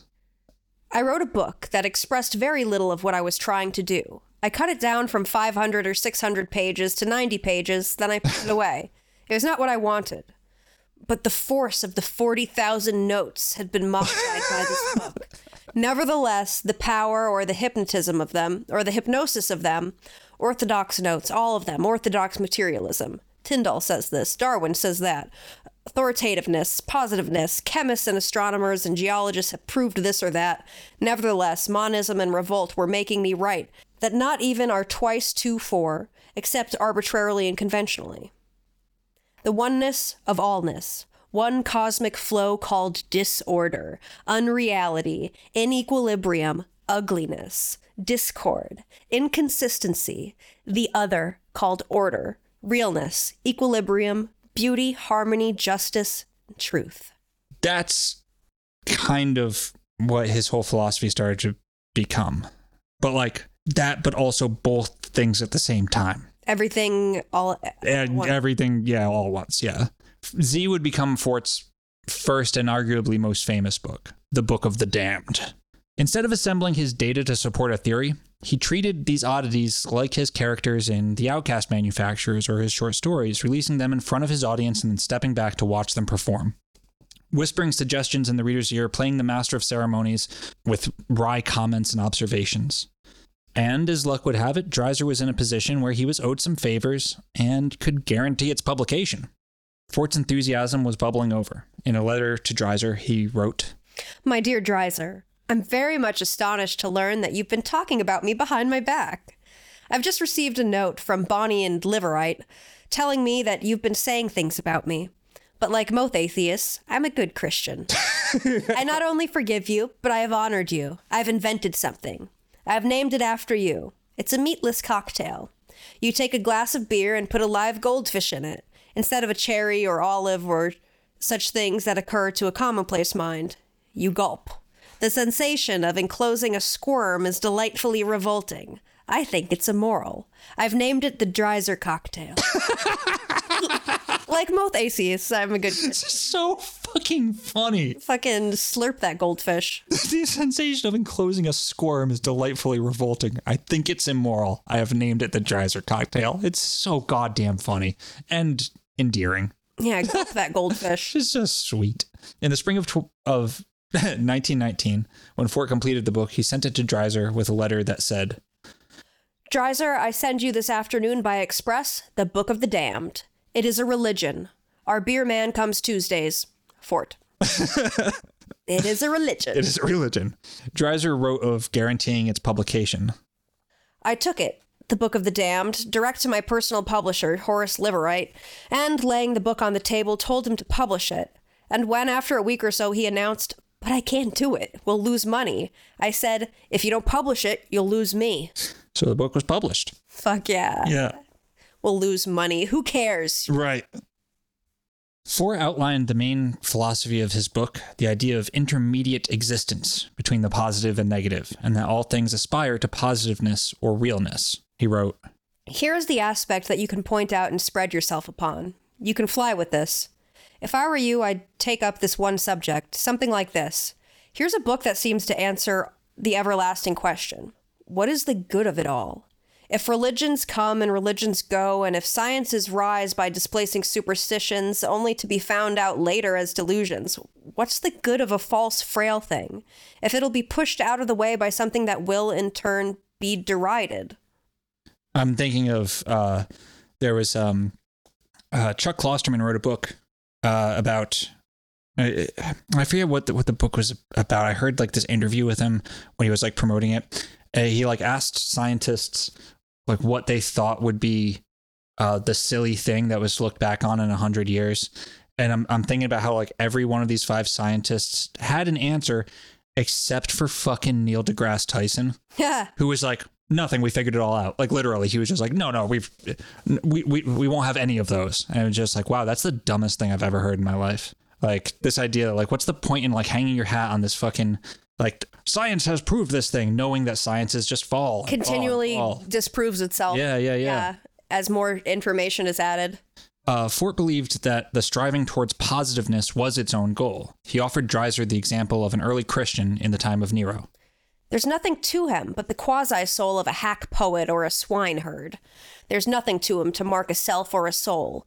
Nose of one parent, eyes of the other. Even his laugh is like his grandmother's. His flesh and bones are only shifted matter. He's nothing but an expression of relations. Whatever it may have been, relation of some kind, sex relation perhaps, something had led him into Christianity. Now he stands condemned to the lions. They've given him a final push and left him in the arena, shouting and creaking, a famished, lumbering thing looking to the right and snarling to the left, but making straight for him. The good of it all. That's its functioning. The Christian, with his face in the dirt, turns erect. He casts wide his arms and looks up to the heavens. The lion may spring or not, but be damned to him. The Christian shouts to the rabble, I believe in the Lord Jesus Christ absolutely. Something goes up from that arena. It is now in the positive absolute. So, this is the new dominant, and so it is functioning. And then the waning of it, because it comes into power, because it no longer offers material for positiveness. It has beaten down all opposition, because then to say what that early Christian had said would be mouthing commonplaces. Arising, passing away, a wheel that turns, and Yep, turns, endless and cycles. turns. We think about the 1920s as the jazz age, the roaring 20s. Everything's fucking. It's when things got fun finally. Like, kind of, but no. Kind of, exactly. Yeah, yeah, yeah. It only got fun because it was oppressive. It, it was, yeah, and it was only fun for certain people, right? Yeah, exactly. Uh, it was a decade of topsy turvy priorities. Flagpole sitters, dance marathon winners, goldfish swallowers, hoodlums became popular heroes. Warren G. Harding's gray conservatism continued with the famously grim Calvin Coolidge, and there was also fucking prohibition. Yeah, like people forget alcohol was illegal in the 1920s. The Book of the Damned was published on January 1st, 1920. And after reading it, H.L. Mencken wrote to Theodore Dreiser in disbelief. He wrote, Dear Dreiser, I have just read Fort's Book of the Damned and note your remarks upon the slipcover. If they're authentic, what is the notion that you gather from this book? Is it that Fort seriously maintains that there's an upper Sargasso Sea somewhere in the air and that all of the meteors, blood, frogs, and other things he lists dropped out of it? The thing leaves me puzzled. so you expect me to believe this shit? Yeah, I mean, like the why I picked Charles Fort to do this is because I was like thinking about what I wanted to cover.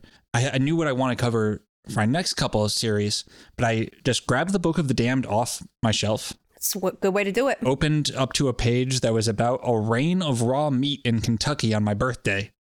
Like, And it felt I was like, okay, yeah, That's a fuck yeah. sign. Yeah, that's hilarious. Guess whose job it was to advertise the Book of the Damned? nobody's. No, who? Edward Bernays. Yes. Yeah, he, was he was working for the publisher at the time. That was one of his clients. And go listen to our bonus series for an episode on Edward Bernays. That's two weeks in a row we've been able to pitch that. That. Propaganda, propaganda. Hell yeah, Bernays didn't understand the Book of the Damned. he had he did not fucking get it. About Yeah, that's because Bernays thought he was the one trying to psyop everybody. Yeah, right. It's like, what do you mean the universe is psyoping all of us? yeah, exactly, exactly. It can't be. I know everything. Right. About half the people who read the Book of the Damned loved it for various reasons, and half fucking hated it. Divisive, I see. Very divisive. Between 1920 and 1922, uh, Charles and Annie. Actually, I wanted to I actually brought my my copy of it. Oh, hell like- yeah. Yeah, I'll just like this is just from our general expression that the state that is commonly and absurdly called existence is a flow or a current or an attempt from negativeness to positiveness and is intermediate to both. By positiveness, we mean harmony, equilibrium, order, regularity, stability. All right, we already did that. I conceive of one intercontinuous nexus which is, expresses itself in astronomic phenomena and chemic, biologic, psychic, sociologic, that it is everywhere striving to localize positiveness, that to this attempt in various fields of phenomena, which are only quasi different, we give different names. We speak of the system of the planets and not of their government. But in considering a store, for instance, and its management, we see that the words are interchangeable. It used to be customary to speak of chemic equilibrium, but not of social equilibrium. That false demarcation has been broken down. We shall see that by all these words we mean the same state. As everyday conveniences are in terms of common illusions, of course they are not synonyms.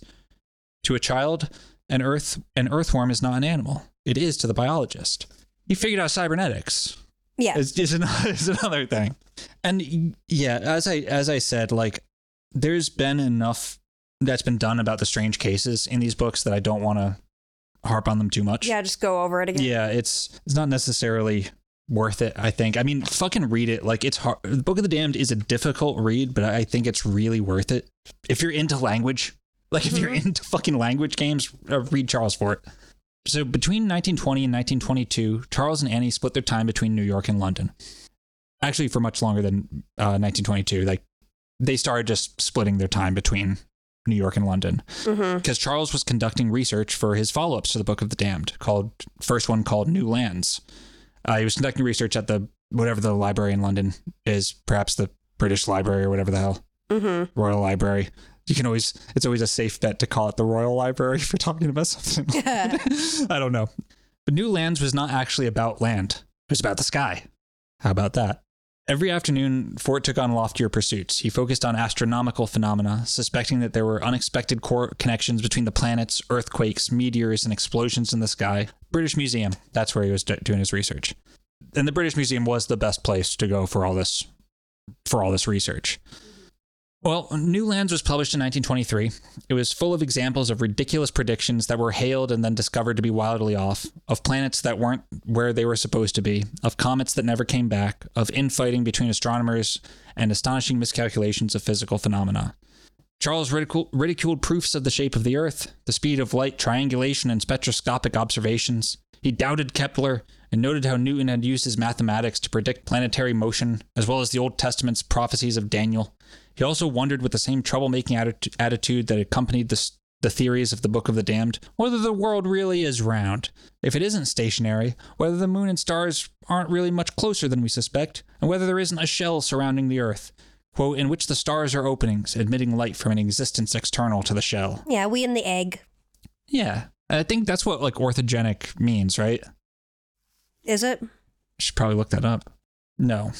Yeah, ortho orthogenesis is an obsolete biological hypothesis hypothesis that organisms have an innate tendency to evolve in a definite direction towards some goal, teleology, due to some internal mechanism or driving force. According to the theory, the largest scale trends in evolution have an absolute goal such as increasing biological complexity. Prominent figures who have championed some form of evolutionary progress include Jean-Baptiste Lamarck, Pierre Teilhard de Chardin, and Henri Bergson. So then that's yeah, that's and that's kind of what I figured because like there's a definite I can see the influence of Teilhard de Chardin's work in Fort. It's like the the noospheric thing, the fucking mm-hmm. increasing positiveness, the omega point shit, right? Right. Yeah, which like it, it, Teilhard de Chardins deserves an episode too. That dude turned out to be he had some interesting ideas. He turned out to be a fucking racist. But It'd be like that. yeah, yeah, yeah, yeah. Especially like, you know, actually, it doesn't matter what time you're looking at. It doesn't. Yeah, it's true. Yeah, yeah, yeah. I was gonna say, especially in this era, but no, in yeah. any era. In any era. Yeah. You Um, think, oh, this guy's ideas are kind of cool. Let me read about this. Oh, this is oh, oops, fascist. Yeah, yeah, yeah, yeah. I mean, it, from what I understand, Teilhard de Chardins went further into that the older he got and shit. So he does seem right. like someone. Which is to say that, like, his work from his younger years uh, contains valid ideas, or even all of it, you can find valid ideas in anything. in anything. you can also call someone a piece of shit when they delve into piece of shit territory. You know what I mean? Like it's not mutually exclusive. Sometimes, Michael Jackson made some bops. yeah, dude. You can't fuck with some Michael Jackson tunes. Yes. Some Michael Jackson songs are the best there's ever going to be. That's just true. It is. And it's okay to say that. Yep. Um, It doesn't mean that I support pedophilia either. No, it doesn't. But it's a good thing we we have a podcast because like you got to dig deep to find the shit you can really blackmail us with. Right. No, it's true. You have to listen to hours of stuff. In New Lands, uh, Fort wrote, That our existence, a thing within our solar system, or supposed solar system, is a stricken thing that is muling through space. Shocking, able minded, healthy systems with the sores of its sun, its ghastly moons, its civilizations that are all broken out with sciences. A celestial leper, holding out doddering ex- expanses into which charitable systems drop golden comets. If it be the leprous thing that our findings seem to indicate, there is no encouragement for us to go on. We cannot discover. We can only betray new symptoms. If I be part of such a stricken thing, I know of nothing but sickness and sores and rags to reason with. My data will be pustules. My interpretations will be inflammations. uh, I just remembered like it was really Theodore Dreiser that was super into the orthogenesis thing.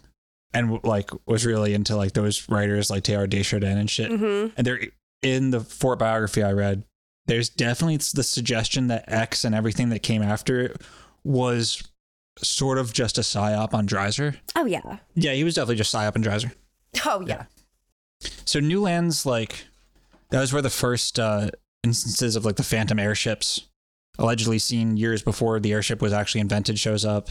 Uh, also included were descriptions of floating phantasmal cities, like like this entry. What's up? Can we what? Well, I see. I really like what Fort did here, is because he takes things that pre-exist, Yeah. stories that that predate everything, like this idea of floating cities, like that's in in a lot of Eastern religions. Yeah, yeah, yeah. And he takes these things that already have existed throughout time, but makes them feel new. Yeah. Um, well, so what he really did, and actually, I should actually like stress this because we're not like going into the depths of the content of the books. He would just find correlations and confirming stories and weird like syncs between data from over here at this time and over here at this time and over here at this time. And like these scientific explanations can't all be true if all these stories exist. And it's just this he like he cites all these fucking sources.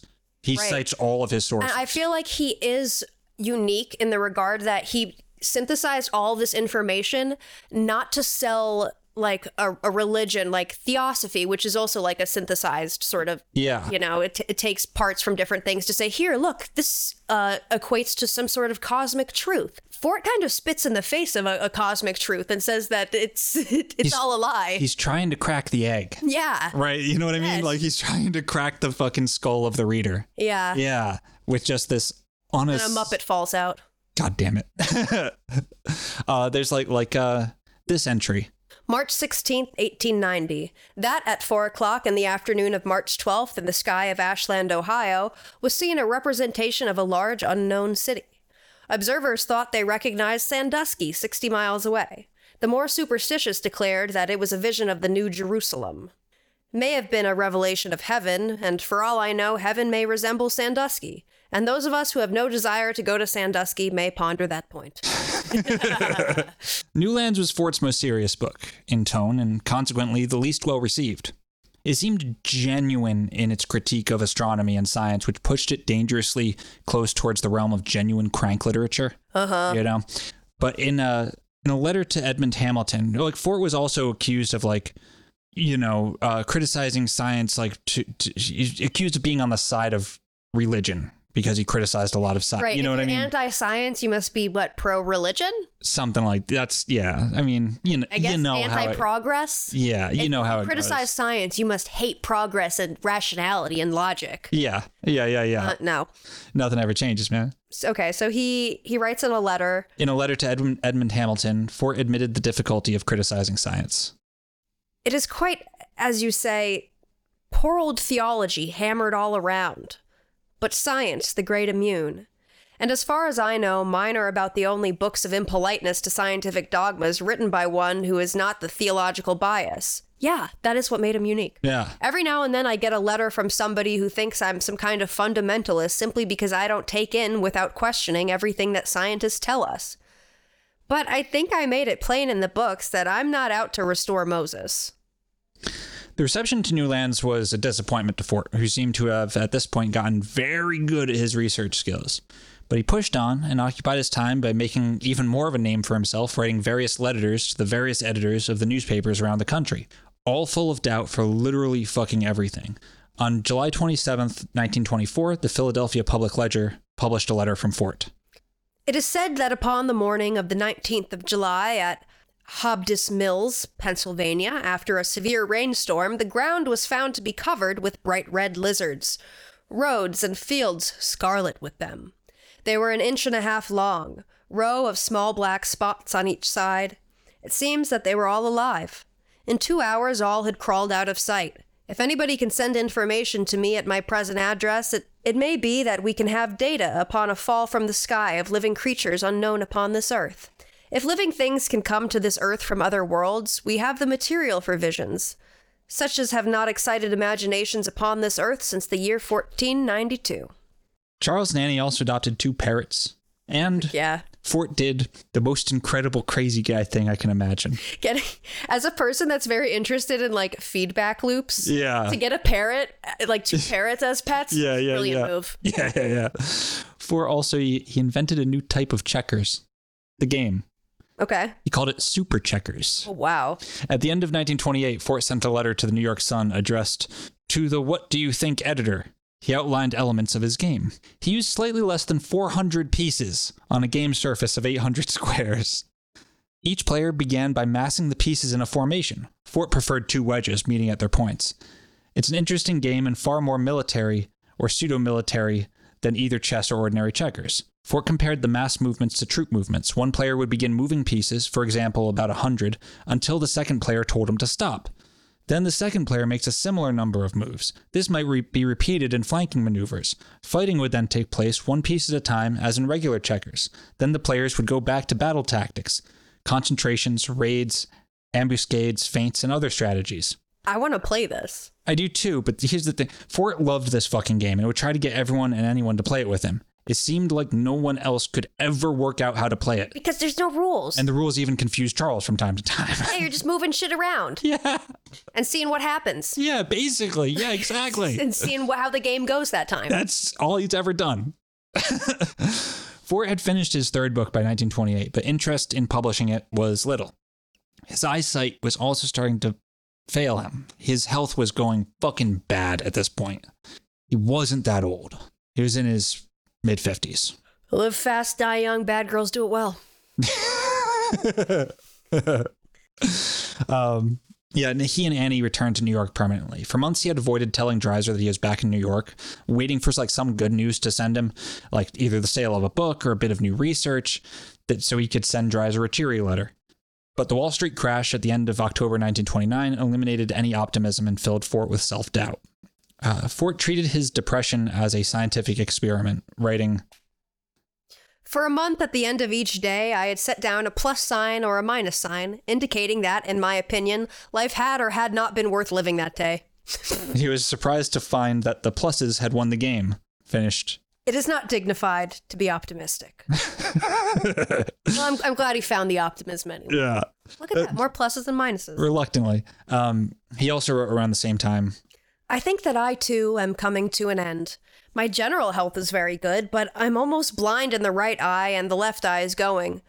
I've gone over my papers, sorted them, and packed away my notes, as if quite clearly understanding that my time is coming. I cannot stand living in blindness. I have made arrangements for Annie. Yeah, as a man that's obsessed with taking in information to lose Yeah, sight, one of the, the main centers of. Especially his imagery. Yep, That's his like strongest fucking right. yeah. His most intriguing experiment around this time was a hybrid of his short fiction and his research. It was called uh, the, the Giant, the Insect, and the Philanthropic Looking Old Gentleman. It was a story about Charles Fort. He was a character in this. It was fiction. He started by explaining the nature, nature of his research. I have 48,000 notes.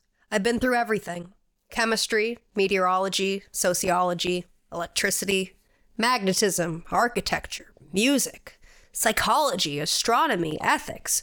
Over to the library in the morning, out for dinner, pencil and pad with knife and fork in front of me, back to the library, home, to take more notes until bedtime.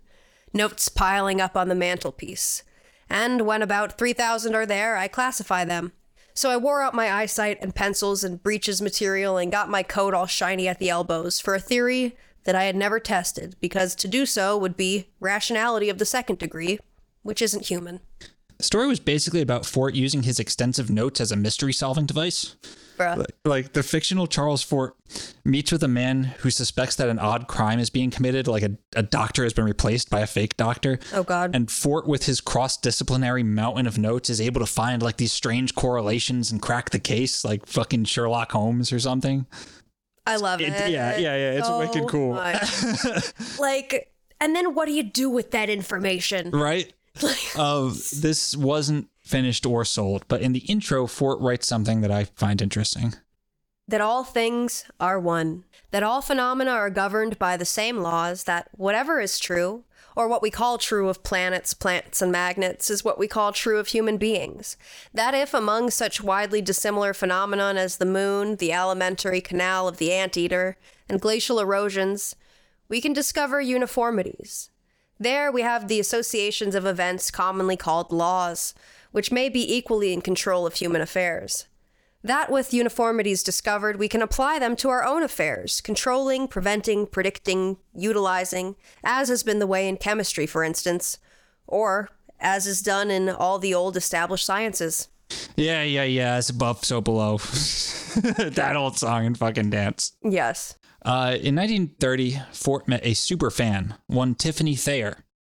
It's a, it's a guy. They named him weird back then. Oh, I love a man named Tiffany. Yeah, yeah, yeah. This guy kind of sucks. But Tiffany was an actor turned advertising man, and upon meeting Fort, he realized he could help him publish his third book in the series that started with the Book of the Damned. The original title, Skyward Ho, is objectively terrible. Uh, That's me. The Skyward. Skyward. Thayer suggested the title Lo because astronomers have always been pointing to the sky saying Lo. I like. L O. Yeah, it's, it's better than Skyward Ho. much better. Um, then he took it to a publisher he knew and he got the deal done.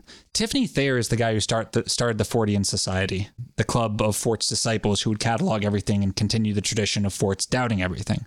We'll get back to them at the end. Lo is Fort's most successful book stories of bleeding statues, fish falls, mysterious airships, all that. Lo is probably the book that contains all the stuff that Charles Fort's known for these days. Um, however, it did not include the story of a talking dog. Uh, Fort wrote, Some of us have taken Jehovah, and, and some of us take Allah to despise or to be amused with. To give us limits within which seem to be every mind must practice exclusions. I draw my line at the dog who said, Good morning, and disappeared in a thin greenish vapor. He is a symbol of the false and arbitrary and unreasonable and inconsistent limit which everybody must somewhere set, in order to pretend to be. You can't fool me with that dog story.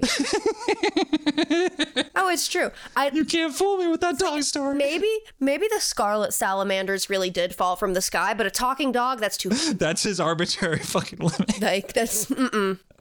that dog did not talk. Uh, Lo is also the first place the word teleportation occurs. He invented that word, yeah. Uh, another of Fort's specialty cases was disappearing objects, objects that would disappear and reappear under mysterious circumstances, which is just me. It's just my life constantly. Yeah. Fort definitely was just an ADHD rattled son of a bitch. No, they're teleporting your your belongings. One, there's one that fucks with me to this day. Mm-hmm. I'll never fucking understand it. My pendulum. Yeah, the bag of shrimps. The bag of fucking shrimps. That's weird. That's weird as fuck, dude. We told that that was on another. Yeah, the I forget what a fucking episode we talked about that. No, I do. I fucking I got this pendulum in Amsterdam. I left it on the seat of my car. I knew it was there, but then it was gone. And searched high and low for it all over the goddamn place. When I found it, it was on the same seat. Hmm, yeah. It was it was my souvenir from my trip abroad. It was my pendulum. It's my I, like I use a pendulum a lot. I that thing wasn't on the fucking seat. And then it was. It probably was on the seat. It was clear, but I, I don't, don't know. I don't. I don't know. I don't know. Sometimes I feel like I'll be reading a sentence and watch the sentence change in real time. Well, that's Can't fool me with that dog story. Fort's last book, finished in less than a year, was called Wild Talents. It was written as Fort's it was written as Fort's health was fading. He was less and less mobile and had almost completely lost his eyesight. Wild Talents was about people with extraordinary abilities, wild talents, people that could do weird shit. He also, in Wild Talents, summed up his philosophy uh, eloquently and simply. that everything that is desirable is not worth having. That happiness and unhappiness are emotional rhythms that are so nearly independent of one's circumstances that good news or bad news only stimulate the amplitude of these waves, without affecting the ratio of ups to downs. Or that one might as well try to make, in a pond, waves that are altitudes only, as to try to be happy without suffering equal and corresponding unhappiness. Trying to make waves that that only have the crests and not the troughs. Right. Yeah. Right.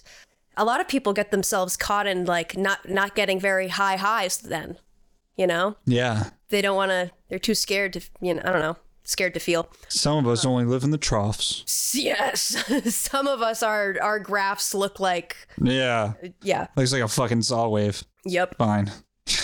Not a bottle of ketchup can fall from a tenement house fire escape in Harlem without being noted, not only by the indignant people downstairs, but even though in, but even though in, infinitesimally, universally maybe, affecting the price of pajamas in Jersey City, the temper of somebody's mother-in-law in Greenland, the demand in China for rhinoceros horns for the cure of rheumatism maybe, because all things are interrelated, continuous, of an underlying oneness. Chaos theory. Fucking Like chaos Boy. chaos mathematics. Yeah. yeah. The cause of Fort's failing health was leukemia. Uh, he didn't like doctors. He didn't like going to doctors. He was stubborn about that shit. He didn't like taking medicine. It's also before Well, you heard about that doctor that wasn't really a doctor. exactly. Yeah. uh, and it was also you know nineteen the early nineteen thirties, right? Like uh, as it got worse and worse, he became confined to his bed. His journal entries leading up to this are like pretty fucking heartbreaking. I'm just like I didn't want His to include them. eyesight's failing. Yeah, his last few months were spent with just Annie by his side. Um, Theodore Dreiser recalled of that time. One of the things that Fort said at this time rather impressively was that it was true that he had not known how to live, but that he would show me how to die. I think he knew how to live, honestly. I, yeah. Yeah. And now he's learning how to die. On Tuesday night, May 3rd, uh, 1932, with Aunt Annie at his bedside, Fort went in and out of consciousness. Shortly before midnight, he suddenly called out. Drive them out, Dreiser. Drive them out. Then he repeated. Drive them out. At 11:55 p.m., Charles Fort died. He was 57 years old. Interesting last words. Very. I don't understand it. Dreiser wasn't even there.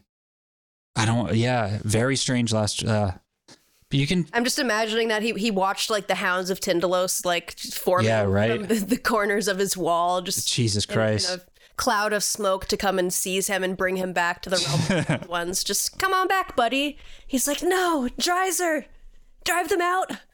Strange last words. Haunting, actually, one might say. Yeah. Uh, you can find all sorts of stuff very easily about Fortean phenomena. I wanted to take a look at who the dude was, and honestly, I'm still a little perplexed, but I really like him. Of course, after his death, many of his disciples revealed that they too had completely missed the point, with Tiffany Thayer trying his own hand at Fortean writing, but taking it and himself far too seriously, as well as verging into the territory of paranoid conspiracy theory leading up to World War II. Happens to uh Yeah, happens to a lot of people. I mean, I also hate the fucking government, but that wasn't Charles Fort. Charles Fort was a writer who was enamored with words and what words could do. And I'd like to emphasize two things. One, from the Book of the Damned onwards, what people point to is the unassailable quantity of data Fort has produced in his research. Case after case after case that altogether defy any explanation to come up with a theory of all of it, and also with his sources cited. But two, his earlier works were all about shady newspapermen who, instead of reporting on things like a minister's sermon like they were supposed to, would go out, get drunk, and then write their own sermons for the paper. I haven't seen it discussed. I wonder if it is, uh, but I have to wonder if part of Fort's bit was critiquing how we communicate through writing.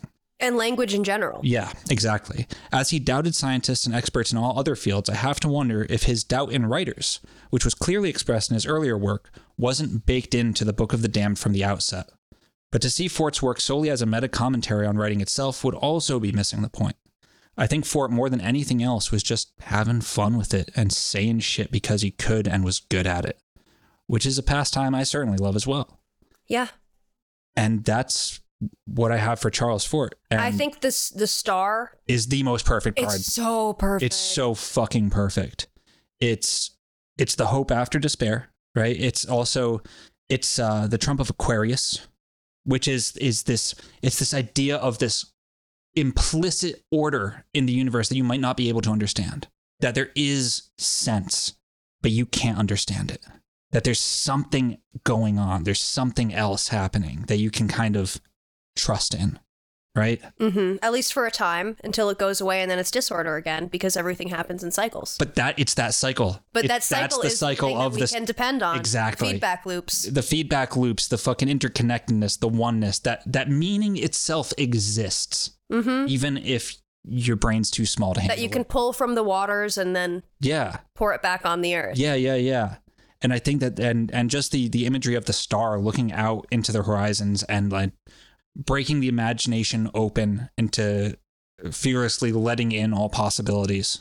Yes. And And then, of course, like the eight eight pointed stars in the Rider Waite Smith deck is very like I don't know. That feels like hyper chaos. Yeah, yeah, yeah.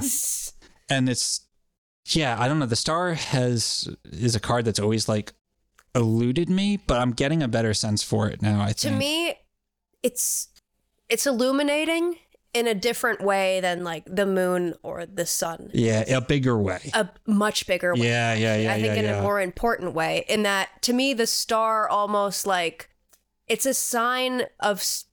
I mean, this man lived his true will. yeah, I think so. He did it. Yeah, yeah, yeah, followed yeah. his calling. He did what what he had to do. I think so. I think Um, absolutely.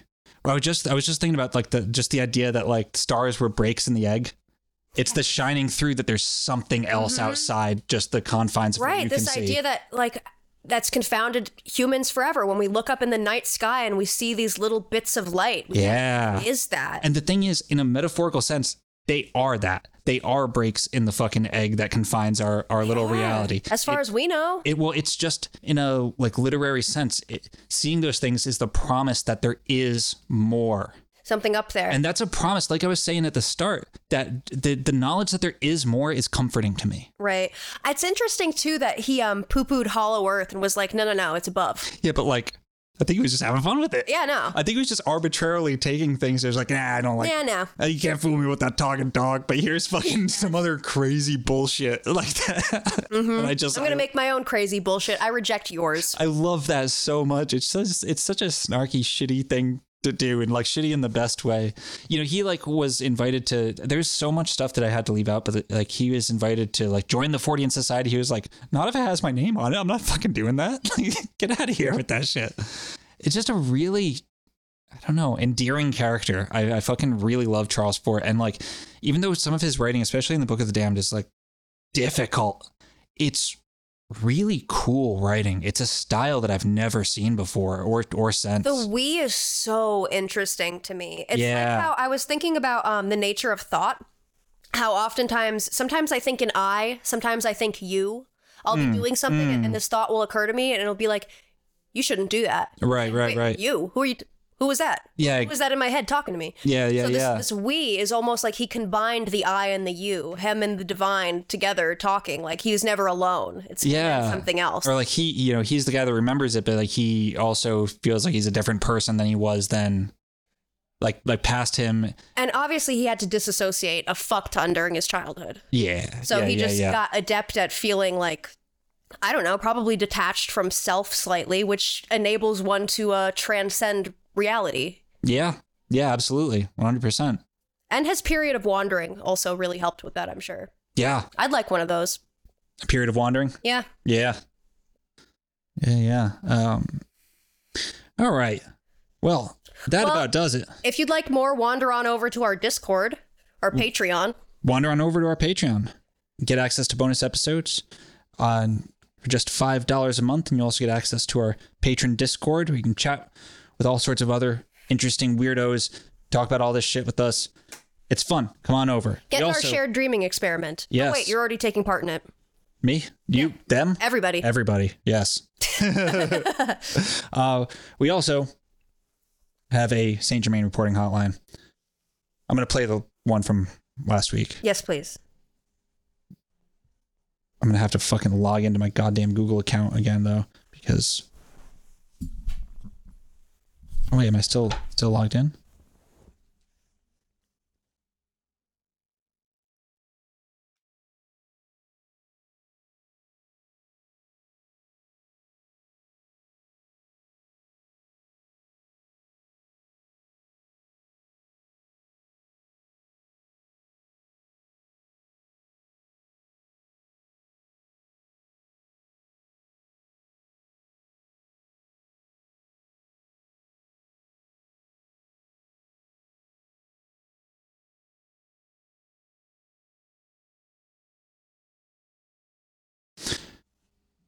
Yes, we have an emergency Saint Germain reporting hotline.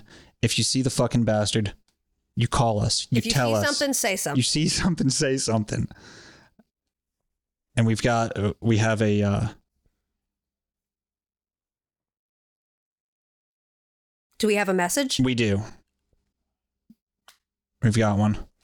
Got a live one. We got a live one, folks. All right. Let's go. This is such fantastic idea, guys. Oh my god. Um, okay, so I'm driving on a very long road right now, so I have a lot of free time. And I, I've been meaning to reach out about some St. Germain, or more so Church Universal Triumphant bullshit that I've been meaning to talk about for a while. Uh, first, I thought you guys were in New York. You're not. Fuck. I'm from New York initially, but I was raised in California. I lived in Topanga for about 10 years, which is, you know, the neo-hippie, uh, I, guess, new age cesspool vortex. Um, it's great, beautiful. A lot of great practices come from there too, as new age spirituality that goes, but the history is usually buried. So anyway, what I mean to say there is, um, there still is a presence of people from the Church Universal, people that directly acted and worked as disciples underneath, uh, uh, what's her name, their prophet. Um, they still have a restaurant out there. It is in Topanga Canyon proper, uh, like by the main um, strip mall area. And if you guys, one of you, both of you, ever get into the ability of coming to this coastline, I implore you to come out there and try their uh, their their all you can eat brunch or breakfast. It's like thirty five dollars. Absolutely mediocre, but it's a buffet, so like you know you can gorge on buffet food all day.